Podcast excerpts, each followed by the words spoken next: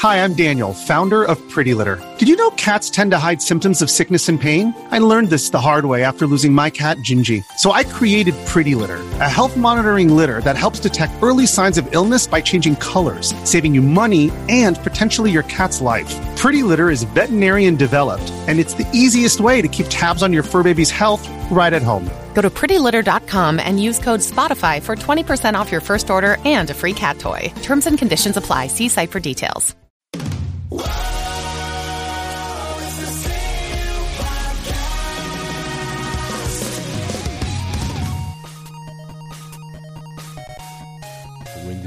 About.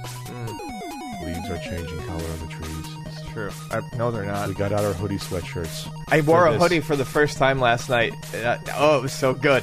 for this CU podcast. Ian's excited. Uh, I was so happy. He's jumping into my intro. This is the CU podcast for Tuesday, September 24th, 2019. That's hooded Ian Ferguson. I mean, no hood today, but and I'm Pat Contri. Ian's has a stream of consciousness right now Yeah. on the podcast. We'll be talking about on the show. We'll be talking about uh, uh, Steam games must be allowed to be resold according to a French court.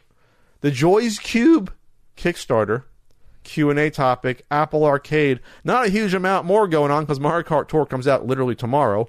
Or talking about this. But first, Ian, we have uh, less than two days left on the Mom Man T-shirt campaign. Go to teespring.com slash my dash man dash cu podcast. And then you can get the mime. You can have cyborg guy pat and uh atlantean ian. Flowing luxury flowing locks. locks orangey hair ian on there. And uh yeah and then we got a certain super nintendo guidebook that's that's somewhere the middle of the pacific ocean right now. Uh don't know where. Wish i can call them hey hey how's it going guys? You need anything? Need some coffee on the big cargo ships i don't know how it works they're just on the ocean somewhere. Uh, you can go to uh, ultimatesnes.com for that.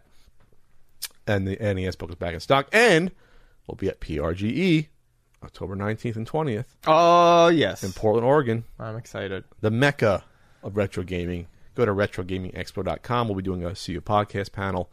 Um, I'll have a Pat the NES Punk panel on Sunday, and we'll have a booth. And I'm going to play pinball until I drop. I got I got half a mega booth for me and Ian. Ian, do you appreciate that?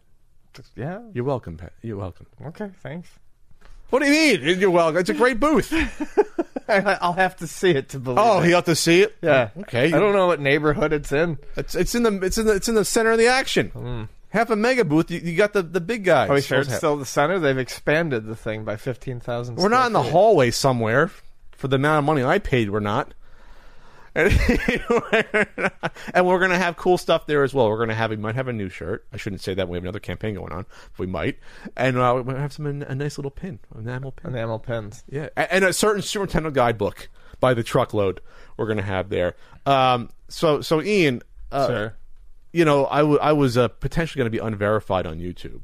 It's very, it was very, my heart was was palpitating at the time, if that's a verb, um, about it. So they sent out emails to everyone who was verified uh, on on YouTube.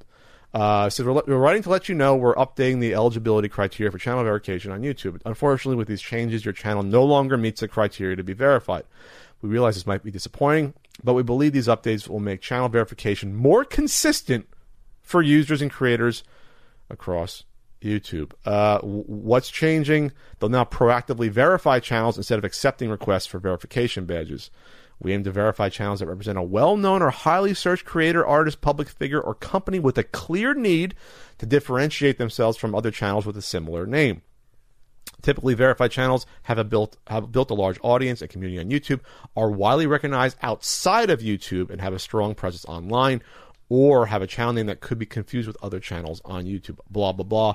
In early October, that means I'd no longer be verified. So everyone was in an uproar over this. I think for good reason, uh, because this is a, this is a change that uh, affects a lot of creators. And on the surface, it's like, oh, who cares? You get a check mark taken away. But it's what it means, I guess, to, to people in terms of what they've worked for and they've built up a brand or a business. Why would you just unverify someone at that point? And when you look at the criteria, it, it doesn't make a lot of sense to a lot of people. So there was a big outcry. Um, when I tweeted about it, I was just like, I mean, I, I know it'd be crappy, but it's like, what the hell can I do? But but they reversed course within two days, and I think what they wanted to do at first uh, what people think is that they, they wanted to keep verification for like I mean like grade A brands or like you know NBC's YouTube channel or you know what I mean or like some media company versus people like me or people like Norm or Jirard or anyone else or, or, James that have like actually built the brands uh, and have a presence outside of YouTube and maybe YouTube didn't realize maybe the amount of people that have done that or just didn't care. Um, but there was an appeal process. I didn't click on it but from what I was told uh, from our, our, good buddy Ryan was that it probably would have been something similar to how you get verified on Twitter. And how that works is you basically have to prove your case. You got to say, listen, uh, like I would be like, listen, here's a show on Amazon Prime, video game years. Here's a book. Here's some conventions I went to. You know, to show that you're something outside of just having a YouTube channel. And that's probably what it would have been on Twitter. So that means that some people, like I could potentially have gotten it back, no guarantee, but maybe, and other people though could have possibly or possibly not have gotten their verification back. But um, it, it's very short sighted to make a sweeping change like this without talking to the creators on the platform. And I can guarantee you they did not poll the creators on the platform uh, before instituting a change like this. Like small, medium, and large say like, "Hey, is this a good idea? This is why we're thinking about doing it." Confusion in the marketplace, whatever. Now, I've heard uh, rumors that they've done this because th- there was something being balloted about that people, some people interpreted the verification being that YouTube approved the videos or it was like a, a, like a tacit endorsement of the channel because you're verified, which is insane. I've never heard that ever. That's not how verification works. So, and that's not how it works on Twitter. So I don't know. I understand why people would think that on YouTube. That that's what it is. So a ver- uh, it, so it's they're not the same words. It, no, it's not. And like, like, YouTube's going to be like, oh yeah, I, I I like that podcast video by Pat and Ian. That's what that check my no, that's insane. Um, so I think it, they this went off half cocked, and they got called out for it. And the uh, the uh, the YouTube uh, CEO, what's her name, uh, Susan Wojcicki, uh, top of my head, she even uh, tw- uh, had to send out tweets saying, "Hey, we might have screwed this up," and so they reversed course two days later. Uh, so is it just going back to normal? It's going back to normal. Uh, we recently emailed you about changes to our verification program. yeah. Since then, we've heard feedback from the community loud and clear. We're sorry for the frustration that this has caused, and we've updated the program in response. First, if your channel already has a verification badge, you will now keep it. No need to appeal. We're grand, grandfathered in. We, we'll still remove verification if we find, if we find that a channel is attempting to impersonate another creator or brand addressing. Oh, good. So you're actually one of the goals of handling verification issues. Like, fucking Okay. amazing. We've also clarified the criteria to be eligible to apply for verification. It, like in the past, channels that reach 100,000 subs will be eligible to apply for verification. I don't think I ever applied. I think it just was handed to me at some point. I don't remember applying to it. Twitter, I applied because unless you're like a, like a mogul or a big company or um, a big celebrity, you won't get it automatically. But I think it was just given to me. I don't remember it was around 100,000, but okay. Uh, to better clarify how channels will qualify, we've updated the, the criteria here. So you need to get 100,000 subs authentic and complete. Re- Uh, you need to be a real creator, brand, or entity claimed. Complete your public and, and you have complete your public profile, and you have an active channel that you're actually uploading stuff, and then you're verified. That makes sense. That's reasonable uh, for all that. So here's the point: is that they have to go through uh, public Discord in order to do the correct um, process. Like they have to. That, that's what people are frustrated with YouTube about. I don't get on YouTube for a lot of the stuff they do in the past, like make uh, like un, uh, channeling partners that maybe shouldn't have gotten partnered, things like that. But they don't seek feedback. It, se- it seems like at the corporate level to to do these these sweeping changes. They just do them. Right. They just roll them out, and then They see what the fuck happens. every single time it starts a forest fire. Yeah. Get feedback from creators, not just sit in a boardroom and be like, "Oh, we're going to do this," or I don't know. I've heard behind the scenes that YouTube's really weird. It's like really cold and clinical and engineer-ish, where it's just like algorithms and seeing what people click on more versus like actually looking at the content on the freaking, you know, on the platform, which is probably why a lot of it's gone to garbage the last like year and a half, and why certain channels get promoted that probably shouldn't. Um, so it, it's it's really strange um, how it's run, but I'm glad at least they reverse course. But this is embarrassing. This happens like once or twice a year with YouTube, where they figure, oh, we've gone too far, we didn't get feedback, we're gonna we're gonna tighten this up. So, but whatever. Yay, verified still. Yay, that's that's great. You happy, Ian? Is maybe Ian is going to try to get verified eventually because Ian has a slight announcement to, to, to make. Oh yeah, so I uh, I bought a microphone, which means that I can now do anything I want in the world. Anything Anything. you With- can be, a, you can be a cam boy. You can do whatever you with a microphone, the world is your oyster. I can Nate Dog on any podcast that'll have me. Um, Well, but- in your contract, but okay. huh? Know if that's in your contract, but okay. Don't go through that. Um, so uh, yeah, I'll be doing a video review for a um, game called Crossniq that comes out on or Crossniq Plus that comes out uh, on the Switch on October fourth. Um, it's an action puzzle game. It's one that I'd been interested in for a while. Uh, I'd been following its development. Um, it's being done by Max Krieger in Future Memory, and I was uh, I received a um, review code from them. It's a puzzle game. It's a puzzle game. So basically, it's described as a Y2K aesthetic puzzle game, and it's initially what appealed, uh, made it appeal to me, is that it has a look that is very, very much like Namco and Sega's design aesthetic from. Um, you know, ninety nine to like two thousand and two. It looks like a lot of uh, like the Ridge Racer design aesthetic, Mister Driller design aesthetic. Like It's very bright.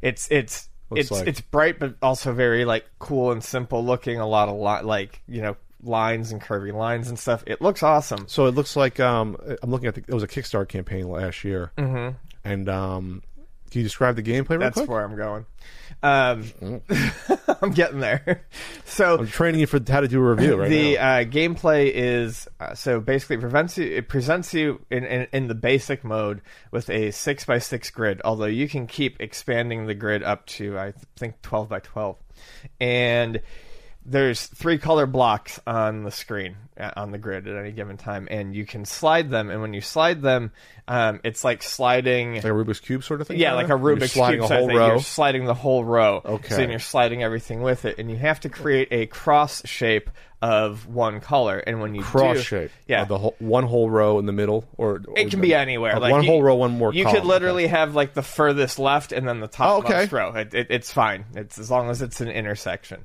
because it loops it loops back around. The creator kind of looks like me in the Kickstarter video. Oh, does he? Yeah, Um, looks a lot like me. I'm serious. I, I, I, I, should look. I don't. I don't recall. Uh, but you- you say you got a promo uh, Yeah. code for it? Yeah. Okay. Um, so anyway, uh, yeah. So you make the crosses as fast as you can, uh, and when they looks a lot. when when they destroy, let me see. He looks. A, I don't usually say that about people. He looks a lot like me. Oh my god, Max looks just like Max I- whenever Looks like people say I, I look like someone, I never look like someone. I identify. I look like that guy. Yeah, you That's do. Really weird. That's neat. Okay. All right. So, anyways, you clear the crosses, um, and it makes a nice noise, and you get points. Um, and then, as you progress, you'll start noticing like locks will be on certain blocks. That means you can't scroll them off. Oh, okay, locks. Yes. You can't scroll them off the sides. Um, if they have an X, you can't move them at all, so it completely locks up the So you row gotta and column. Go around it or work yeah, within? oh Okay. yeah. So it gets really interesting Okay. and really like really difficult quickly, but it's it's fun. And my concern when I first started playing it was, is this going to be one of those puzzle games where I can lock into? Um, Pardon the pun. because at first it didn't seem like I didn't seem it didn't seem like it was fast enough to kind of get into that puzzle game zone, but it very much is. Um, couple nice things I'll just mention real quick because I will cover a bunch more of this in the video. Uh, accessibility wise, it's really nice. It's flashy, but it does have um, it has multiple filters uh, to tone that down if you uh, if epilepsy is a concern. Um, also. Uh, it's extremely colorblind friendly, which makes me so happy. Yep. Before every game, you can pick the three colors of your blocks so you can find the combination that works the best for you. Because I am colorblind and I don't fit into one of those nice. There's like two types of colorblind. Okay, now there's three. I don't fit into any of them. Yeah, I don't fit into a. I'm not red green. So it, it's it's weird because I'm colorblind, but like none of those like if you go into a normal video game and it's like colorblind options here the three, it's like no, I can't see shit in any of these. So it's all it's it's very strange. So the fact that that's something that you could do uh, was huge because I love puzzle games, but stuff like Puzzle Fighter and Puzzle Bobble, it does get hard for me to track certain different colors, colors, patterns. Yeah. So How, how did uh, Crossniq get in, in touch with you? Uh, I was following them because I Oh. was really interested in the game, and I retweeted a bunch of times. Actually, they were looking for people who wanted code. Oh, so so they, they they need to get the word out. So this is going to be on what platforms? It's going to be on the Switch, Mac, Linux, I believe Steam? PC. Yeah, Steam. Um, and it's October 4th for all of them. And uh, looks like my long lost brother is the one developing the game. Oh, and it's right. like it's it, there, there's a couple different things I didn't cover. Like I said, I'll get to, but it's only going to be seven ninety nine. It's like really reasonably priced for what uh for the game. So, and that's that. cool. That's Crossniq Plus. And there's your review. So th- now I'm excited. Ian. Ian's going to learn to edit, I'm going to learn to edit in the not for the barest- podcast, but the- for, but for his game reviews. in the barest of ways. The barest bones. so is this technically going to be an Ian is happy handheld because it's on a handheld potentially? No, I'll I'll do the theme song. nope. You don't want me to do the theme song? No, I'll do a theme song. Wow, you don't want Pat's uh, worldwide famous jingle skills? No, I thought people said I could have been a jingle writer, and I damn agree with that. I can, I can write a catchy jingle, Ian. Come on. You're a Ask Frank, jingle, Flea Market Madness. I wrote a whole song. you're a jingle Something- jangle. Wow, that that cuts that cuts deep, Ian. Okay, that's Jingle fine. Jangle. I'll, you know what, Ian? I'm gonna I'll I'll record it on my own volition. I'll send it to you. You can agree to use it or not. Maybe I'll chop it up and give it a remix. There you go. Ian's happy handhelds. Um, Happy handhelds. Something like that. Moving on. With some lyrics in it. You love it. moving on. Okay. So, let's start with a discussion, a lively discussion about the new Apple Arcade service. Oh yeah, yeah. Apple Arcade. Because, like it or not, it has the potential to be big. I don't know that it's going to be game changing. People aren't going to stop buying physical games. I don't know that this is exactly the future. However, No. I have an iPhone, so I decided I will I. try this. Why not? First month is free of Apple Arcade. Then it's four ninety nine. Four ninety nine, which seems incredibly reasonable for what's on offer. I may not end up going through with it, and I'll explain why. However, um, off the top of the bat, it throws some interesting games at you when you go in and you sign up. There's a new tab, and it just says Apple Arcade. You click it, and you start scrolling through games. And fairly quickly, I started to see um, stuff that I was very interested in. There's stuff by Annapurna Interactive. Uh, they did the Sayonara Wild Hearts. There is um, stuff by Sega. There's a new ChuChu Rocket. Uh, a game called Cricket Through the Ages, and I feel bad that I can't remember the developer right now, and I'm looking it up because holy crap, I had a lot of fun with that, and I'm still not quite done with it. Uh, Cricket Through the open it up. Ages, uh, free. Oh, it was published by Devolver. Cricket the game or a cricket? Cricket Although- the game, but not really. Y- It's you. It's you need to play Cricket Through the Ages. It's good. Okay. Um, I'll get into that more in a bit. Um, Where's my Apple Arcade? How do I get into it? Big Time Sports, Johnny LeClue. Like immediately, I found games that I was like, okay, this looks like fun. These are games that I would like to play. Um, How do I open the Apple Arcade? so I doubt.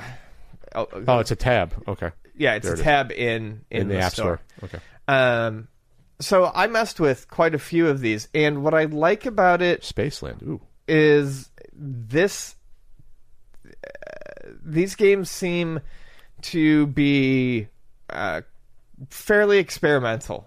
They they're Sure. I mean, I mean, they're app games. they're app games, and what I uh, that's a good thing. Um, I because like Big Time Sports, for instance, is a you know a, a, a modern take on like the track and field game style stuff. Spaceland looks fun. Fast-paced sci-fi tactics. I'm downloading it right now. I downloaded a uh, simple.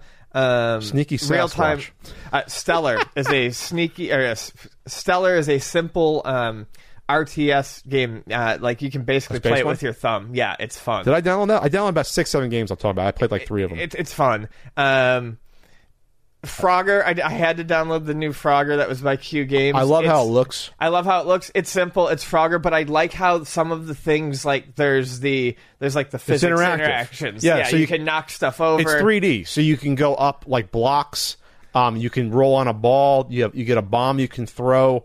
Um, I was a little a little taken aback by the only thing I was taken aback by was it it auto scrolls very slowly to keep you going. Yeah. So when I pass by something, you can go backwards in this Frogger just like the original, but it'll auto scroll because like it's, it was tough for me to figure out how to get up some of the blocks and over. So the controls would take getting used to. I think it would work better if you had a keyboard for me or single buttons would be easier than the swipe for for that. But it looks gorgeous.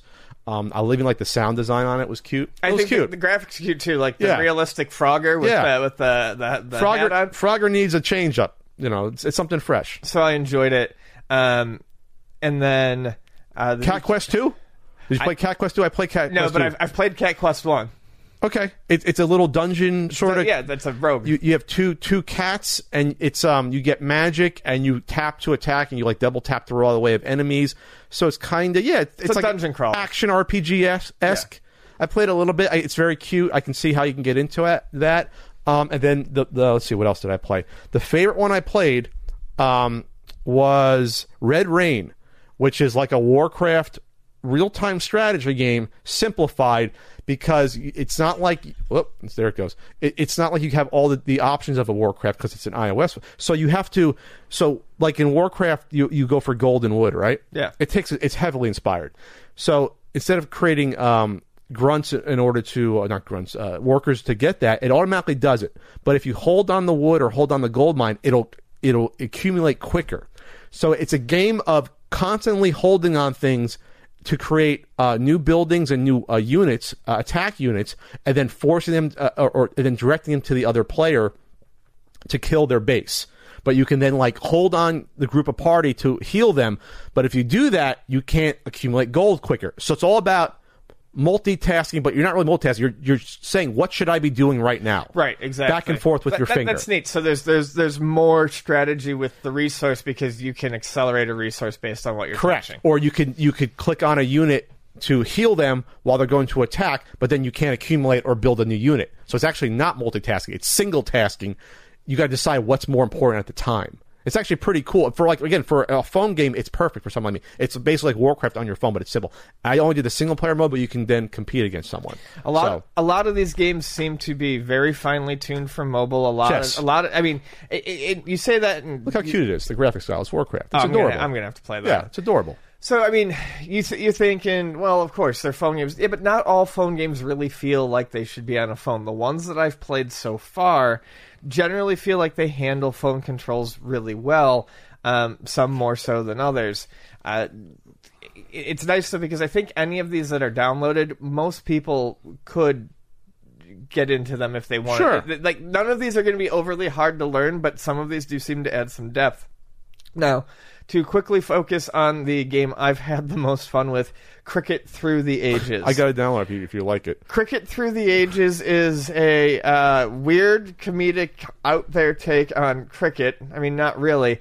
Basically, it just starts telling you a story, and it says it starts with cricket was created, and it's two cavemen standing at the opposite end of a pitch, and they're throwing rocks at each other. All the gameplay takes place on a side view with two players at each end. One usually has a ball, usually. The other one usually has like a cricket paddle, usually. When you tap a character, they st- and you hold it, they start rotating their arm. Okay. So if they have a, a paddle or a or a golf club or whatever, they'll start rotating it this way. And if they have a ball, they'll start rotating it this way. You let go of it, and they throw the ball. And there are some very vague cricket rules as to how you hit it and get points. But there's also intermittent rounds where you just beat the shit out of each other with your cricket mallets. Or your cricket pitcher turns into a soccer player and you're doing bicycle kicks to, like, it's all this weird, like, simple physics mechanics too, because it's just hold down to get the throw or the hit, but then you can also tap to get your character to move. So some of the tournaments play loosely like cricket where you're just trying to get a certain number of points but in the ones where it adds soccer players uh, if you like even if you don't even if you don't break their wicket with a pitch, if you charge at them fast enough and knock them through their wicket, you'll get a goal. You'll get a point I see what you're in addition to whatever cricket points they're getting. It's very weird. It's very fun. It's fast. Um, it would be great for two players, which there is two players because you could literally just put the phone down and each person use one side of the screen for the tapping. I just Uh, downloaded Skate City. Looks like a cool little skateboarding game, 2D So- skateboarding game. I started Skate City. I gave I gave up on it just because it seemed to be a lot like OlliOlli, which is a side-scrolling skateboarding Okay. game um, that I really like. And I was like, this looks a little derivative, but I will give it another shot. I just downloaded um, Lego Brawls. That's an exclusive game, I believe. I it is, and I got Lego Um, Brawls too. I haven't played it yet because it looks very interesting. um, so right now I'm looking at there's about like 50 games. looks Oh, like. and I played Spek. You would probably like Spek. Spek. Where is S P E K. Where is that under here? Spek It's a puzzle game where puzzle. it puts like dots on a screen and there's a Okay. dot that moves and as you move it what you're actually moving are like the um, vertices on a, like a cube so like when you move it you're rotating this cube but where those lines go is where your dot goes so you rotate the cube and stretch it and pull so Oh. basically the dot keeps moving along the Okay. the, the It's like one of those wood puzzles with a ball almost. no like it's No? it's hard to describe but right, Spek is it. really good There's assemble with care, which is literally you're putting stuff together with like your like screwdriver. You're rotating things to assemble things. Like I said, these are games. To me, when people put down mobile games, it's not. To, they're not supposed to compete with a console. It's for like when you're screwing around. You're on your couch. You want to play a game for ten minutes, or you're traveling. Yeah. You're on a train. You're on a plane. Like it's it can it can coexist alongside. They're cute games that you would never see some of these games on a console because there'd be no reason. They're too simple. But for something like this, they're perfect. So I, I've been enjoying it. My thing is, honestly, I've been playing them because I needed to play them to talk about it. These games are fun. I think people who are interested in this service are going to get their five dollars worth, no questions asked. Sure. When I am presented with a large list of near infinite games to play, I will play none because these- I will have a panic. but these are curated. and I will play none. Um, Yeah. but these like i said uh, i i have enjoyed what i've played and you know we'll see if i keep it my big hope here is that the developers don't get screwed with so many good games uh, or interesting games at least coming out on this platform you know 100 plus is what they're saying um, so quickly uh, with lots of big developers Zen Studios has new stuff on here Sega's got new stuff on here Well, Sonic Racing's on it. Square Enix, well, ChuChu Rocket as well. Square Enix has got stuff on here, like all of these, and then like big indie names like Annapurna. I'm sure they're paid up front for it. I'm sure, Yeah. but I, I, I- just hope that their work. My, my concern is I hope their work doesn't get lost in the shuffle because there's you're just so, there's so much to try. Well, if it's exclusive, it's Apple basically p- being the, the publisher and just paying them to do it. not all of these are exclusive though. I know, I know, but I'm Okay, saying if yeah, it is, okay, if it is, sure. Apple's obviously pulling up the money to the del- developer to, Yeah. to make, get it made, and they're just publishing it. So that's fine that no one loses. But yeah, if it's a game that pre-exists, I don't know. Yeah, why would I buy some of these games separately unless they're only a dollar versus doing a five dollar a month thing? You know what I mean? Like, but some of these games. Uh, most of these games I, I've played, I can't see how they're free. To, like Red Rains, there's no free to play stuff in it. It's just play it. So that- there's no, there, none of it's free yeah, to play. But I'm saying like there's no elements I see that even would be. So it seems like they they they really carefully chose these games to, to be on here. Yeah, no, ex- like None of that BS. That's another reason why I'm interested in trying more of these out. Is like that Lego Battles one seems neat. I'm like, eh, I don't want to be nickel and dimed for. I'm like, wait a second, it's Apple Arcade. Whatever I need to unlock will be unlockable in game, like a real freaking video game. yeah, I'm trying to see if like Red Rain is even available separately or not. I'm really curious. No, from what I understand, None of them are? So while they may not be exclusive to the system, um, Uh, no, you. c- I, okay, I believe that they are exclusive to Apple Arcade. gotcha. Okay. Like I don't think you can go and just get that normally. yeah, I want to play Red Rain against like like human people. It's really nice. It's a nice idea. It's tougher to it's like I said. It's not technically not multitasking. You're single tasking one at a time. It's it's a weird idea, but it works. I'm gonna play when I get home. I I'm sorry, I have to take a quick break to the, Are- the boys' room. Really? Yes. This is like podcast 2015. Okay. He's going to take a break, and then we're going to continue with the podcast. it's just two seconds. you can use the Apple Arcade while you're on the toilet. I just have to pee. Okay. Ian, Pat. they are they are steamy right now in France. Yeah. They're steamy. So there was a we, we I think we briefly touched on this a year or two ago. We did. but never really got into the, the nuts and bolts of this. So Valve was hit by a lawsuit by a French consumer organization called UFC Que Choisir. Not not Ultimate Fighting Championship. It's just a another UFC, French UFC. Oh, good. So Uh, they they sued because they wanted consumers to be able to resell games they bought on Steam. Mm-hmm. This is in the court system for four years, Mm. going back and forth, and the French court ruled in favor of the UFC Que Choisir. Okay. So this is interesting because if the appeal doesn't go through, what that means that not just in France, all of Europe, because France is part of the European Union, Right. this could have a cascading effect for how Steam operates, at least in Europe, in terms of, of how it, it, they'll take a hit. Because Yeah. if, if I buy a game and go, hey, Ian, I bought this game for like $10, I'll resell it to you for like a dollar or whatever, so you can play it. And I don't have it in my library anymore. That would kill their whole ecosystem potentially Oh yeah. because then if you want to try a game or me or you, I can just wait till I'm done with it. You won't pay full price. I or maybe I can, or maybe the, or maybe I can just sell it to you for pennies on the dollar just to get rid of it. There would also be like a crush, a crazy crush, I think, Not of, Orange Crush. of people who had, I mean, Older libraries are just built up and built up, Yeah, finally being like, I don't need any of this shit anymore. I, I beat this game three years ago. I don't need it anymore. I'll just put it on the market for two dollars when it's a currently a game that still sells for like twenty or Right. thirty. Say it's a AAA game. Say say it's Red Dead Redemption or something like that, for example. Right. And and that's a game that you know on Steam it's still probably close to full price, right? It's only been out for what like a year, not even a year, something like that. Red Dead Redemption 2? Let's, Yes. Let's find out. Um, so what if I say, you know what, Ian? I kind of like you sometimes. You didn't piss me off. You didn't. You didn't fondle my ice cubes in the in the tray today. I'll give it to you for only only eight dollars. Are you gonna buy it from your pal Pat, or are you gonna go to Steam and buy it? You know, for whatever fifty dollars or sixty dollars. I don't know. You are pretty weird about your ice cubes. I'd Yes. probably get it from you. Yeah. See, so this this means the consumers win, Ian. The consumers win. Steam Steam gets gets gets kicked in the junk.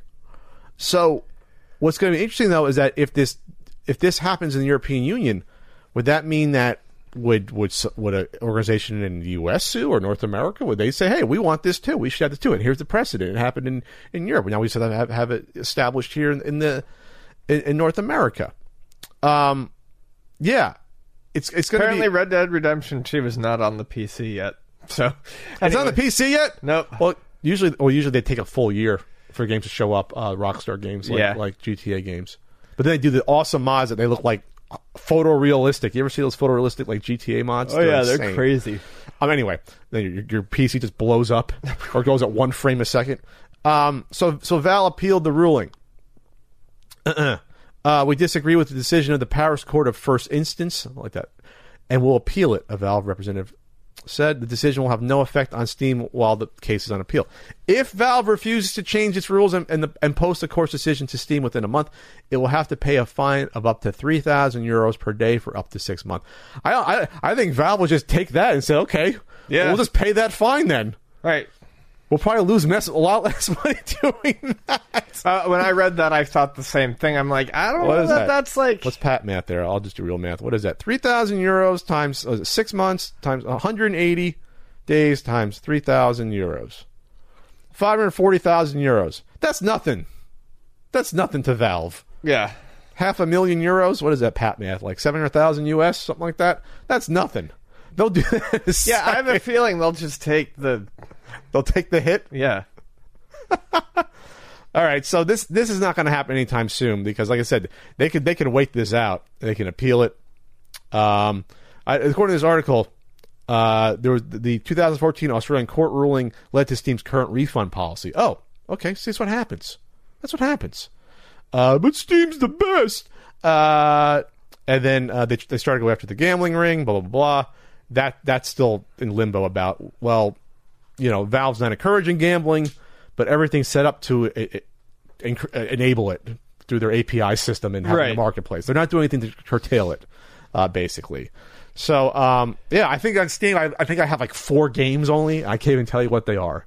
I think the AVGN Adventures was the first game I got. The AVGN and I might have a few more on there. But um, yeah, would you? Would you have any games right now? You think, yeah, I'll sell them. Why not? I'm not I haven't played them in forever. Yeah. I've got a handful of games on there that I would get rid of. Yeah, want to sell them to Pat? Yeah. I wonder if they would have to impose, in order not to kill the system, they'd, they'd have to have a minimum amount or like a, so you couldn't just totally destroy the system selling things for like pennies. You'd have to have like a, they'd have to establish buyback prices or Prices. resell prices that are similar or something weird like that. I don't know. Either way, the consumer will win here. Yeah. They have to win, and then I, I I hope to see it go through. I'd like to see it happen. I'd like to see it happen. I'd like to see it happen. But Wonder- I don't know. Nothing ever seems to actually come of these. Now, how would it work? Now I'm thinking out loud. How would it work if you're selling a game that's in your library that's no longer on Steam? Would they have to allow it be on the server still so that your uh, your friend can download yeah. it still? Probably. That would be. That'd my probably be the best policy, right? It probably is a policy right now. It makes sense. Because what if your computer crashes? You got to re-download it. Okay, Pat answered his own question. Pat's not smart. Uh, okay, that's good. All right, so that's a good story out of uh, out, of France. There, good for the the UFC Que Choisir. I want like a I want like a patch that says that. That sounds fun. Flex Pro Meals. We love the Flex Pro Meals. They're a meal delivery company that sends healthy pre-made meals to your doorstep. They give you epic, epic meals, entrees you may have grown up on, but they make healthier versions of. It's part of eating healthier. It's a lifestyle change, Ian. It's not a right. two-week gimmick. It's long term, long term.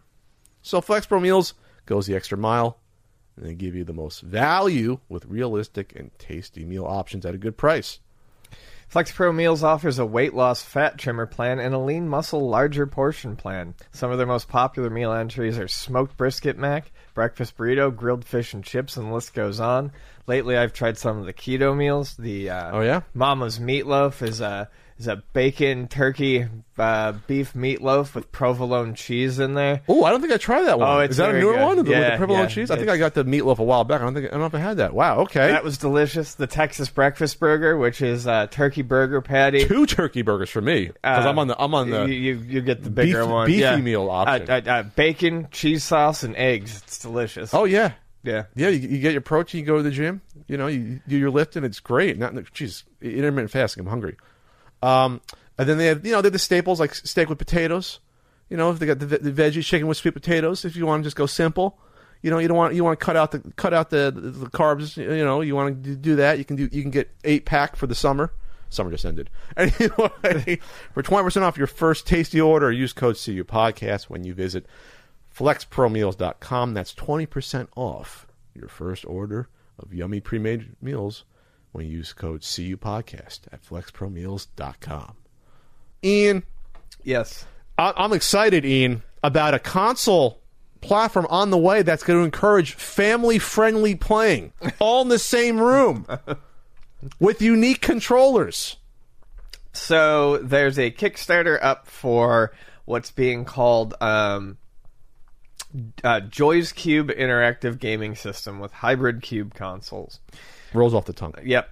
So what these are, and they may look familiar, and I'll get into that in a second, is they are three cubes that have color LCD screens. Um, With a base unit. with like a base unit that Yeah. sits there.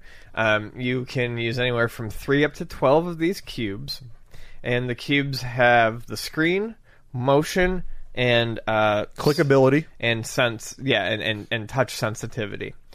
And they're being billed as a you know a a unique uh, a unique way to play games, something similar, something similar to like a board game and a video game combined. Um, you know, Because you can pair them up together. there's tactile Yeah. feel. You can touch the cubes together to make a continuous path or to change up something in in, in the game that you're playing.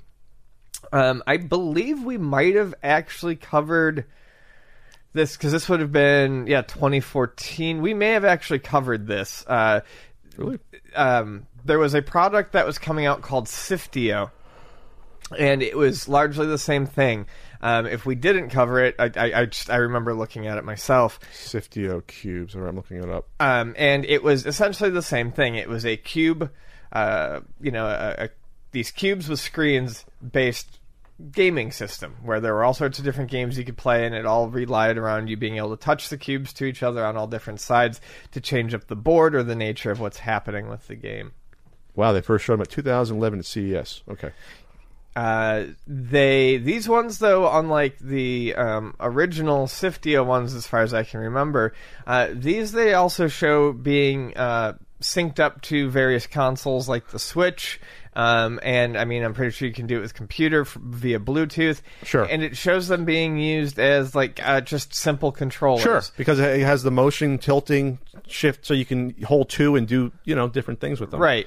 Um, Click it, on 'em It, it showed people playing with like erector sets and using them to make like motion control controllers for Mario Kart. It showed it showed someone playing Street Fighter and like punching with it, yeah, which like a power, which is cute It's- if it works. yeah, it's neat. The uh, I, I have to be honest with you. I I I don't see anyone really making use of these as controllers.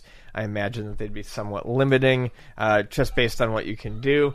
Um, it showed someone playing Galaga Galaxian, and they're moving the ship by tilting left and right. It's cute. shooting by tapping another cube in their hand, and yeah, it's cute, but it's a novelty, and I don't think anyone's going to actually, um, you know, stick to it the game stuff though is that's that's unique. It's an interesting way to look at maybe playing a different type of tabletop game.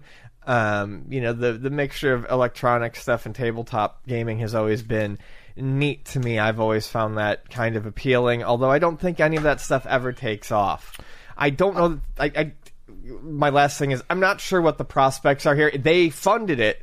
I just They only, well, they only asked for um, ten thousand dollars I- because it existed. Like you said, it was Sifteo. Yes, that's my thing. I I think they have a lot of technology to work with, and I think Yeah. this is more of a are, we're baiting interest. To see if we can deal. build it up. Yeah, to see if we can build it up. This stuff's not particularly cheap, though. Um, the, So it costs. Let's see to get the the main pack.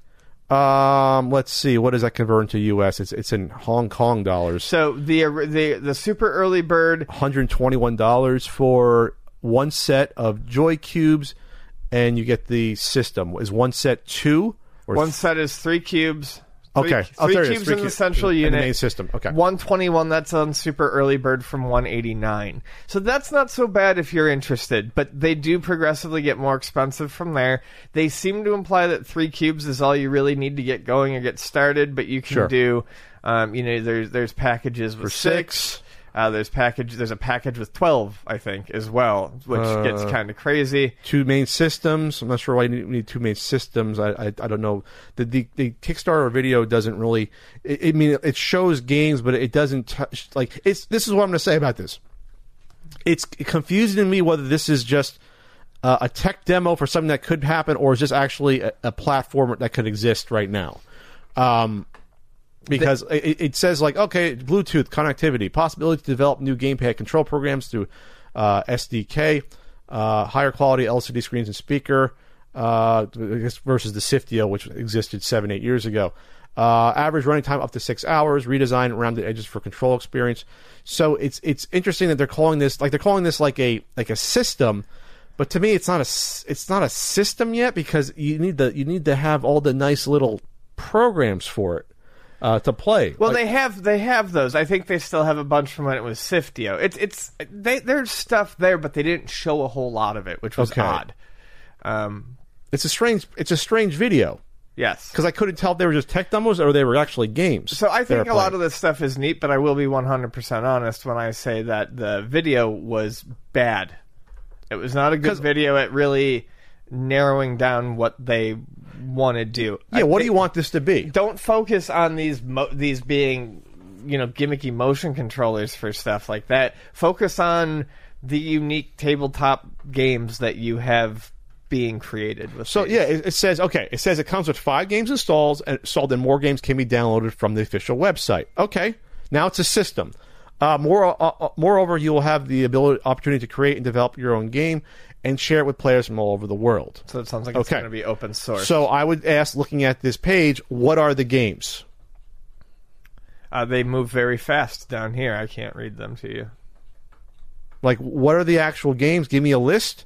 Give me gameplay of each of them and how the, the unique system, you know, makes it, you know, a particular experience that you can only get with the Joy's Cube. And I don't see that easily here. Well, portable gaming platform down here. It's showing you how it connects. I mean, it's right here. Like for instance, the puzzle game where you connect the positive uh, ends to each other by touching the blocks and they disappear. Okay, that's on, on the demonstration. Or the production sample? They just go down to where it says portable gaming platform. Portable gaming It's platform. just a quick animated GIF. portable gaming. No, it's a headline. So I mean, if right underneath the video, Okay. Keep going. Oh, I see that. But okay, is that actually one of the games? yes. Okay, well then show me that game being played more than for Yes. two seconds. No, I That's agree. what I mean. Yes. Because to me that could be a tech demo. I don't know that's a. I'm trying to help out with the market. I don't know that's the actual game or not. Yeah, those are games. Okay, what are the other four? They show. uh No, that's no, bust a move. That's it. They show this. They show this 3D uh, shooter game where the guys were in VR. Is that one of the games? Yep, I would imagine. You would imagine. Cracker. Okay. Code, Code Cracker, something, llama game. There's a there's a um, rock paper scissor game which is cute. I think it's actually Yeah. really cute. Is that one of the games? Okay. and it's showing more Bliss Bomb. Uh, Island Hoppin' Pirates is that going to be one of the games? So that was I was confused about if these are all developed. For, there's a Ninja Turtles one, so no, I don't think these are all developed just for the system in mind. These are the ones that are just going to be compatible with it that they figured out. I can't imagine a Ninja Turtle games being on board for a system this this small. They went went out to get a Ninja Turtles game made. Can you see, I can't see what that Ninja Turtles game is. You see that Ninja Slice? What is that? Is that an existing game? I have a feeling it's probably. I mean, that's the problem with the video. The controller stuff is separate. These are all going to be games that make use of those screens on tabletop. Oh, Final Slice. That's a game that exists. Here's more down here. Demonstration. I can play it on my browser. Okay. See, that's what I mean. It's it's murky uh, as a marketing campaign because they are, to me, conflating slightly games that are going to be on the system that they develop versus the, like the list I see here of games that pre-exist. To me, it's confusing to me. Here's some good examples of stuff Okay, so those are the games you get. Okay. like that. So there's that. So what they should say is that in the video, these are the games you get, and like show you that. the games. I like the spelling one. Okay. Yeah. So there's unique things going on here. Cool. All right. I'm trying to help you with your marketing campaign, uh, Joyce Cube. So this was a 3D robotics. They bought Sifteo, right? Mm, yes. And then it laid on the wayside for years, and now they're bringing it back. Or Yeah. this company is. That's what it seems like. so that's a good idea. Okay. Cool. Yeah. It looks kind of neat. I think it'd be worth getting. I think that it's a little pricey. At what was it 130 early rate? 190.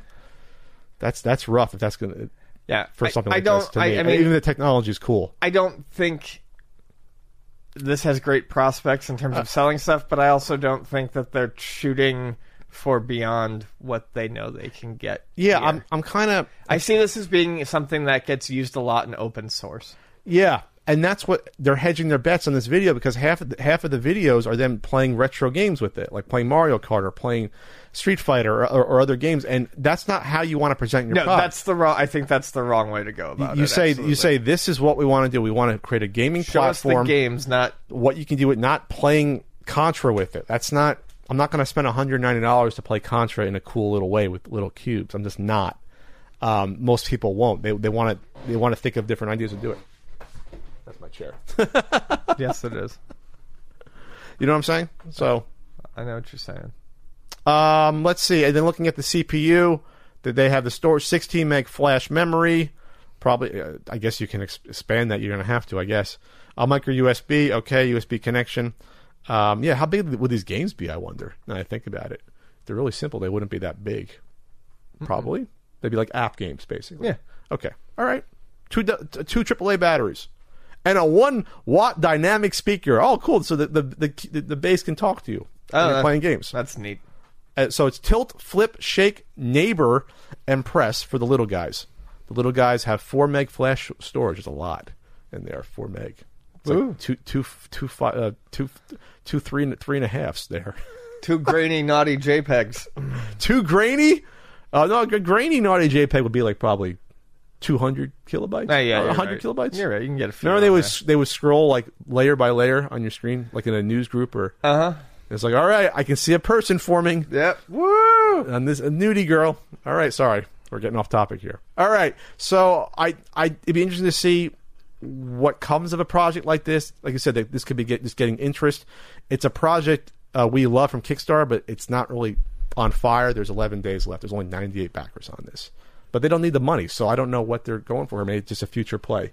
at, at developing the platform. I guess. Yeah, like I said, just showing. Hey, Just, there's hey, remember here. us from eight years ago? We're Okay, back. you're still interested to the tune of ten thousand. We'll, we'll package these and ship them. Yeah. Okay. we got them. We got. We got the parts laying around. Might as well recoup some investment on this.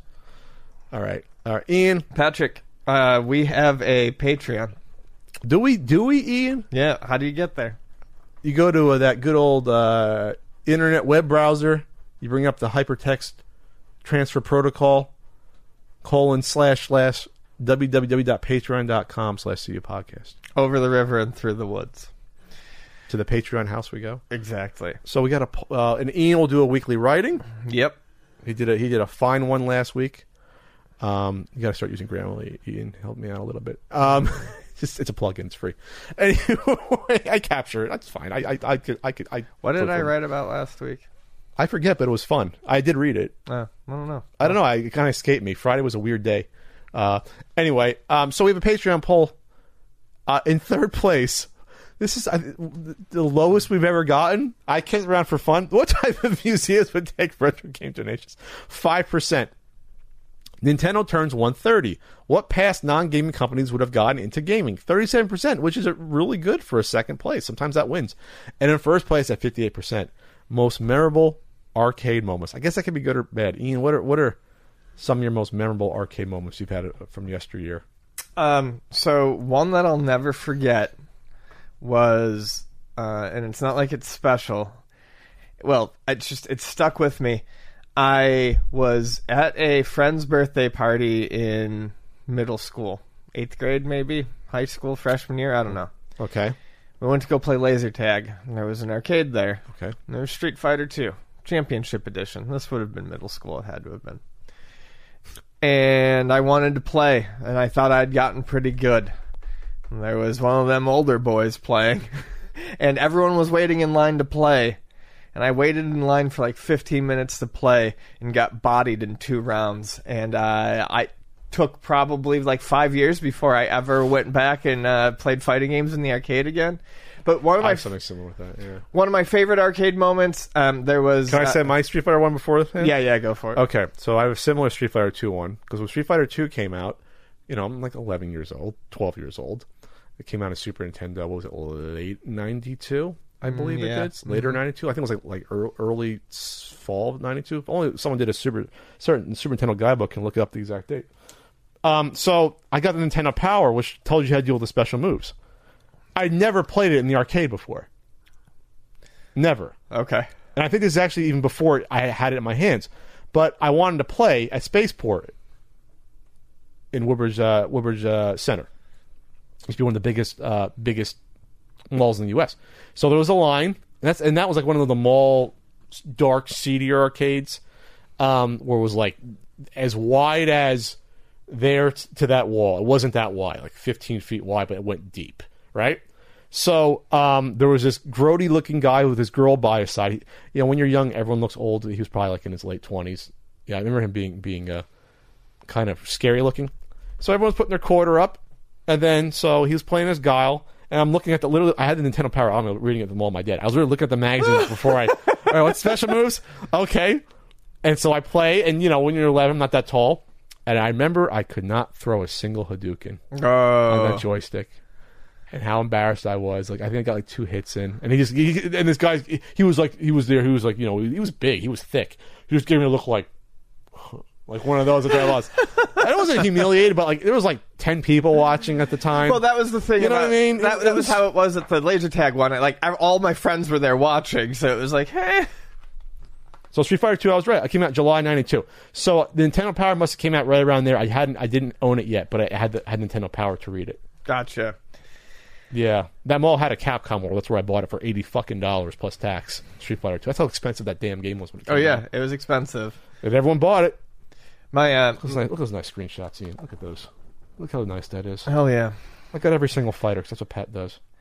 I uh my my one other like favorite arcade memory was there was a cyber station in the Galleria Mall, the Walden Galleria Mall.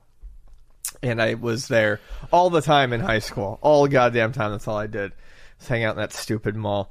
And um every Tuesday the Cyber Station would just put one random ass game on free play. Okay. So I went the one day and it was House of the Dead 2 was on free play. So I was like, "Oh, I know what I'm doing. I'm living my dream." I double gunned that. Oh, yeah? Oh yeah, I just stood there with both guns and I was like, Were you "Ah." efficient with two guns or no? I mean, it was, I don't know, I was all showy. I was, you know, doing all the stuff. And at first I was like, yeah, this is silly. I'm technically like, I have two separate lives. Like, what's going on? I'm like, oh, okay, that's the health meter for my right arm, and this is the health meter for my left arm.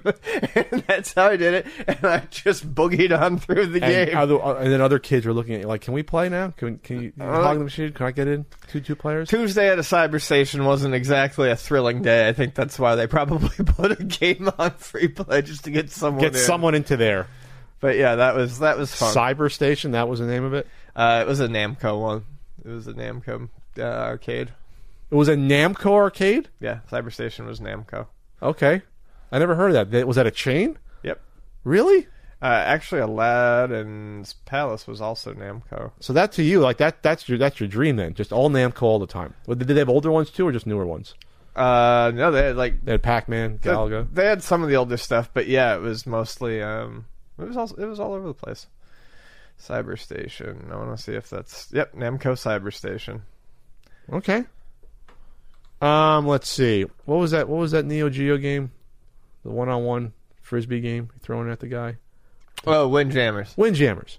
So the first time I played Windjammers, Fucking love Windjammers. first time I played Windjammers was with uh, Peanut Butter Gamer and friends um, at PRGE. I never played it before. I heard of it, and I was looking. Oh, how do you play? Okay, and it was like you know, it was a group of YouTubers.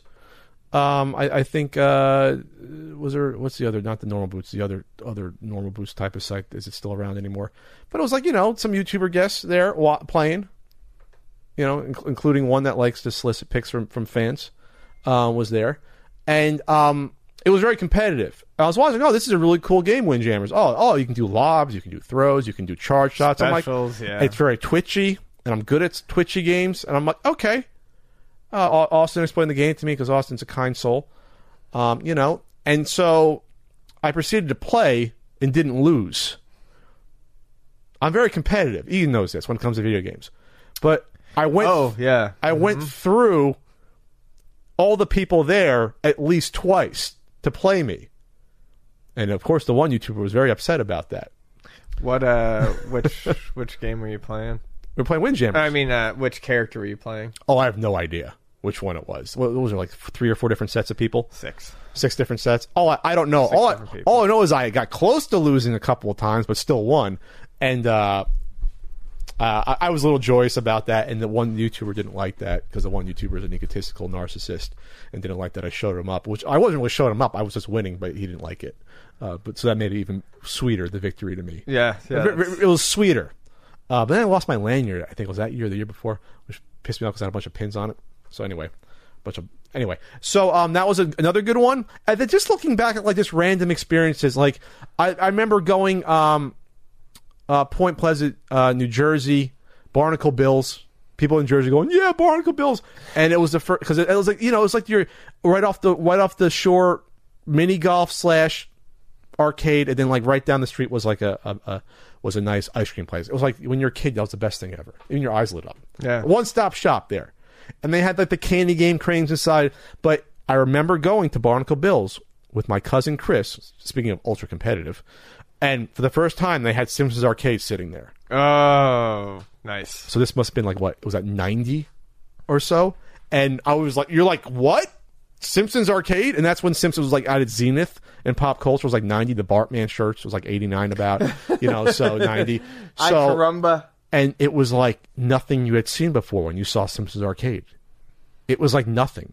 It was even I'd say even closer to the cartoon than like the Ninja Turtles arcade game. It's gorgeous. they're, they're both Konami. They're both great. But yeah, it was gorgeous. And then like they had the Neo Geo machines like around the corner. So they had like World Heroes and they had stuff like that. And they had like the, the two or four slot. So that was that summer, whatever that summer must have been like ninety or so, was the first time I saw stuff like the Neo Geo machines and and I saw the Simpsons arcade. I'll never forget that. It was at Barnacle Bills. Like they had the, even the newer stuff versus like the Seaside Heights program for some reason they got it first or whatever. And so yeah, it, it was a great time. Then you get your ice cream cone from my my nice aunt. Got me an ice cream cone right down the street. And then Chris made fun of me for being fat, probably. You know, but that's how he was. He was mean. He was a bully sometimes to me, but he loved me. We are good cousins. What? So, sorry. Uh, his dad used to make fun of me. That was really the dad. His dad was a bully. He was an asshole. that's gross. Yeah. Well, that's so... Made me cry once when I stayed with him. Ew. My Uncle John. Made me cry, Uncle John, when I was like nine years old, ten years old. Made fun of me because I wanted to put butter. Made fun of me because I wanted to put butter on my. I toasted my bagel and put butter on it, and he made fun of me for that. He said, "No, you just tear them open and put cream cheese on." 'em." And that was the start of him making fun of me the whole time I was there and teasing me. And I cried like by like day two or three. Very traumatic. Very traumatic. My childhood. Seems like a nice guy. Yeah. Now when I see him, I'm like, oh, you're just a fucking idiot, old man. Now, made fun of me, but I'll be more successful for, than you. Anyway, he was a, he was a snob. He was Yeah. a yuppie snob, my Uncle John. Hope Chris isn't listening to this, his son Chris. Your dad made fun of me. It was not good. When I was nine or ten, I cried. I, I was ashamed to tell my own dad. Anyway, any other any other memorable arcade memories? I got a good one. Speaking of Point Pleasant, I, All right. I got a good one. It has to do with Chris too, because I spent a lot of time with Chris in the summers there. Uh, Chris had a house in Lavallette. Point Pleasant is about uh, eight to ten miles away, and so when you're a kid on a bike, that's a long way, especially when you're chubby, thick but quick Pat. You- you're giving the, the the sister's bicycle to, to ride, which was inferior, but the Point Pleasant Boardwalk was the only place you could play the Star Wars pinball machine. It was not on the Seaside Heights or Seaside Park Boardwalk. We loved that game. So one of my most memorable experiences, we got on the bike.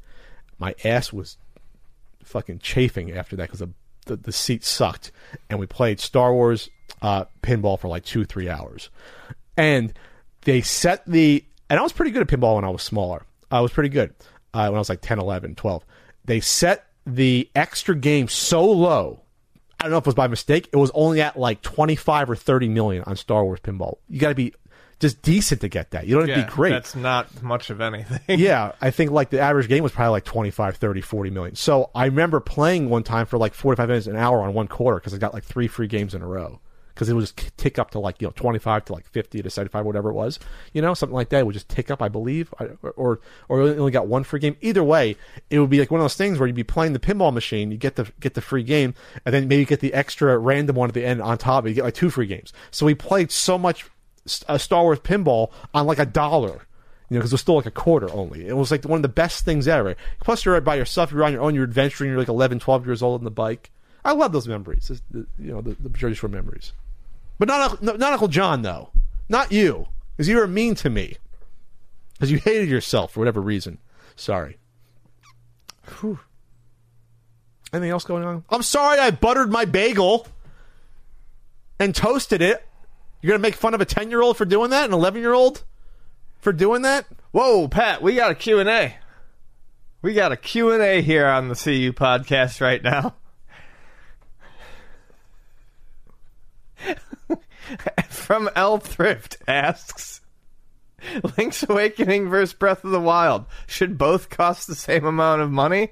And I'll answer that while Pat sorts out the rest of these uncle issues because Pat hasn't played the new Breath of the Wild or the new Link's Awakening. I played a lot of Breath of the Wild. Yeah, I, not- I resent that. Ian. I played like 30 Awakening. hours.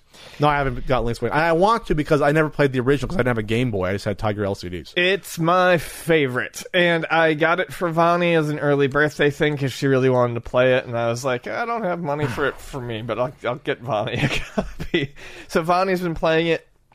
It's gorgeous. The amount of work they put into just overhauling those graphics, it looks amazing. Um, yeah, it's a shorter game. I mean, it's a Game Boy game. It's probably eight 10, 13 hours if you want to do everything. Um, Like know, side quests and stuff. with a little bit of that, you know, finding all the secrets and stuff like that. Uh, but I, I, I, the whole notion that it's not worth sixty dollars because it's a shorter game uh, doesn't hold water with me, or because it was just a Game Boy game. Um, one, they put a lot of work into redoing it. Two, it's one of the best Zelda games out there. Um, definitely worth playing. Does something different with the story, not just Does some yeah does something time. different with the story. Um, but I, I I don't. It drives me nuts when people look at a game and they're like, "Eh, it's a AAA production. Eh, When they look at a game and and it- I, I have to look at it based on the amount of enjoyment I get out of something. Am I getting sixty dollars worth of enjoyment out of this? Yeah. Did they put a lot of work into it? Yeah. I don't think just because it was a Uh, you know it's based on a Game Boy title and it's a slightly shorter, simpler game. But it's still a game done from scratch. Uh, yeah, it doesn't. It, it doesn't need. No, that doesn't mean it needs to have its its its price reduced. I'm sorry. I think Yeah. it's, I think that's kind of ridiculous. This is an anti-capitalist question. I don't like it. Especially like you know when there are action games that come out that are you know 10 hours long i mean we pay 60 bucks for all sorts of stuff for all sorts of different games of different lengths and different depths i, I really don't think them charging mean- full price for this is outlandish Let's be far, be fair to uh, to L Thrift here. So their reasoning is, well, Breath of the Wild was in development for like freaking five years. You know, Sure. a long time. That's like a AAA, like GTA style game of development versus something like Link's Awakening.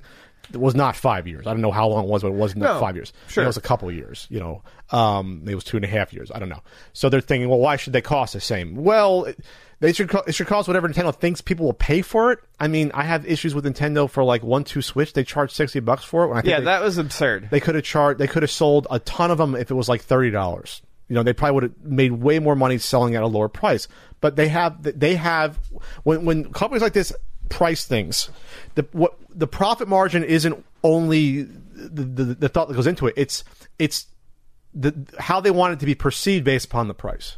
Maybe Yeah. Nintendo could have charged only forty bucks for it, but they can't do that because then people would say, well, "Why don't you charge only forty bucks for future games?" Or maybe this is a cheaper game because it's only forty bucks. It's a perception when you put the price along with it. It's not just uh, the profit margin. You know what I mean? Yeah. That that's what goes into this.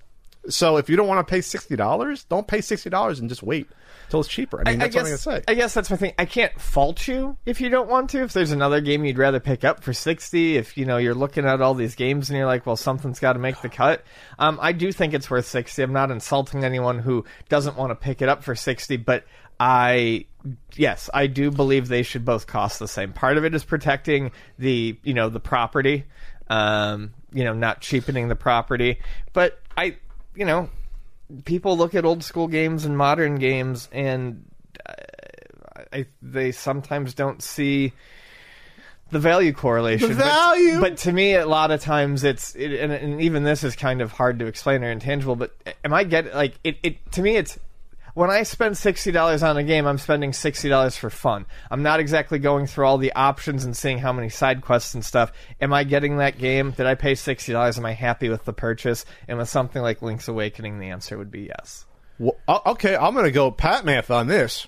What did Link's Awakening cost on the Game Boy in '93? With inflation, it's fifty three dollars and seventy five cents right now. Ian did his homework. Wow, Ian, I'm proud of you. I'm so, so, so it was a twenty nine ninety nine game. You think not thirty nine ninety nine for Game Boy? Uh, I'm pretty sure it was twenty nine ninety nine. It could have been thirty nine ninety nine. okay, but uh, You- you're, you're actually right. That you looked it up. So thirty dollars in nineteen ninety three uh, is is fifty three dollars twenty six cents today. okay, yeah, pretty sure that's what it is. So, So really close. And if it was forty dollars, Game Boy games are usually what between twenty and forty, right? there, yeah, I, Um, I, this was a marquee title, so it was at least twenty nine ninety nine. yeah, at least. Let's just say, let's just say it's thirty four ninety nine. Thirty four ninety nine would have been sixty two dollars. Would have been more. Yeah. So we always forget about inflation when it comes Well, to video yeah, game peop prices. people uh, always like to talk. I I have this conversation with people at the store all the time. People who laugh about it, but uh, you know, like someone else might be in the same like, "Oh, that's that's as much as it cost when it came out." No, video games now, on average, are cheaper than they were Yes. back in the '90s. Everyone's like, "Oh, they're so expensive." These they always were, but your parents were buying them for you, or you were buying a lot more used games. You weren't buying as many games when they came out. But video games were never cheap. I paid sixty dollars for Three Stooges with my two dollar a week allowance in nineteen eighty nine. How much was that in nineteen eighty nine? Now I'm gonna look because now I'm mad. Mario Kart 64 was at least 75 if not $80 in 90s money. Thick but quick Pat, who his Uncle John made fun of, paid hundred and twenty four dollars for Three Stooges from Electronic Boutique before tax in nineteen eighty nine. So I mean, So basically, if you think it's too skimpy of a game to spend the sixty on, okay, but it's a really good game, and you definitely get sixty dollars worth of game out of it. Plus, they did the they the the amount of care and attention watched- to detail into like redoing the art was just so good. I watched Norm play it for like an hour on on his Twitch stream. It looks it looks fantastic. It's amazing. Ha- Having never played the original, it looks fun. And like I said, I like the fact that it's an all new story. It's you know? cute. It's goofy. Maybe Capcom could take a page out of that with their Mega Man series. I don't know, do something different for a change. But um, it's a cute story. He's on an island and he wakes up and you know It's a good one. He goes sunbathing. Can you sunbathe in the game? I know you can fish, right? You can fish. Yeah. Oh yeah, you can fish. Oh, Ian's like, oh yeah, you can. Oh, fish. yeah, you can fish. That's it's my favorite Zelda game. You can fish in it. I know all about the fishing. Can't fish in Breath of the Wild, but you can you can fish there. Can you fish in Breath of the Wild? No, I haven't gotten there yet. No, I don't believe so. I think Bonnie just gets fish by going out into Yeah, the water and you just hit them. Yeah. You hit it with your fist or your sword or spear. I guess that's fishing technically. Yeah. You don't use a fishing rod, but you're fishing because you're getting fish. Yeah. Technically, so if you like hit it, if you hit like a fish with like a rock, you're fishing technically. I mean, you're still. I mean, you're rock fishing at that point. Sure. spear fishing? Spear fishing. Gun fishing. G- gun fishing, Gun fishing. Tat tat. or, or or or Crocodile Dundee throws dynamite into the water. Remember that Crocodile Dundee too. Mm-hmm. Remember that? Yeah. This is a weird podcast. That's about that. Okay, all right. I brought Patrick some mini omelets. He can eat those shortly.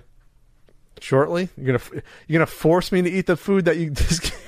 well, Ian, uh, I ran out, I'm running out of Flex Pro meals, so I might have to do that. You know, whenever I talk about food, you get pissed. I don't bring it to you. So this time I bring you food, and now I'm not pissed, But I'm- no. but you, I'm not going to eat on Ian's terms. I'm not gonna, Ian's going to force it down my throat in ten No, minutes. I mean I'm just leaving him there. I meant because you're on your intermittent fasting. yes, Ian. I've been doing it for a year and three months, and it's fantastic. I know. I'll never forget because you mention it every podcast. Every other podcast, I mention it.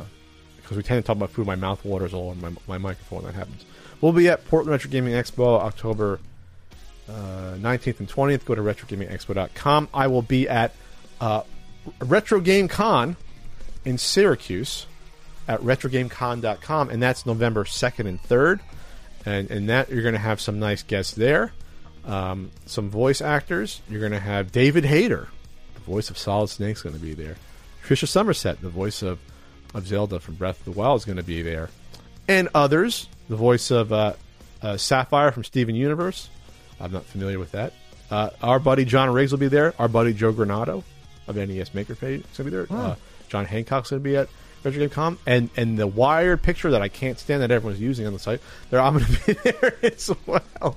Uh, from there, I look tired. I was so tired doing that wire. The one where it looks like you're deep in your feels. Yes, I was just so tired. I was exhausted. Like the first first half of 2018, I was exhausted. You remember that? Um, it was it was a bad time. And there's Jax in the background holding up his arms. I wonder if he's about to take a piss next to Ian in the year. He is. Woo wee, woo wee. That is a shame because Ian saw his wiener. No, you didn't see. I didn't see his wiener. I didn't see the Jack's wiener. I've been ripped. anyway, sorry, he's going to a weird place. Fucking curling. Just It's curling. curl. It can do 25 pound curls. It reaches up and hits the soap pump for him. Good Ian. Good Ian. Do push ups. anyway, all right. That's it for the See You podcast. Uh, we will see you uh, in a week. We miss out on anything? nah. No, that's it. Peace out. We'll see you.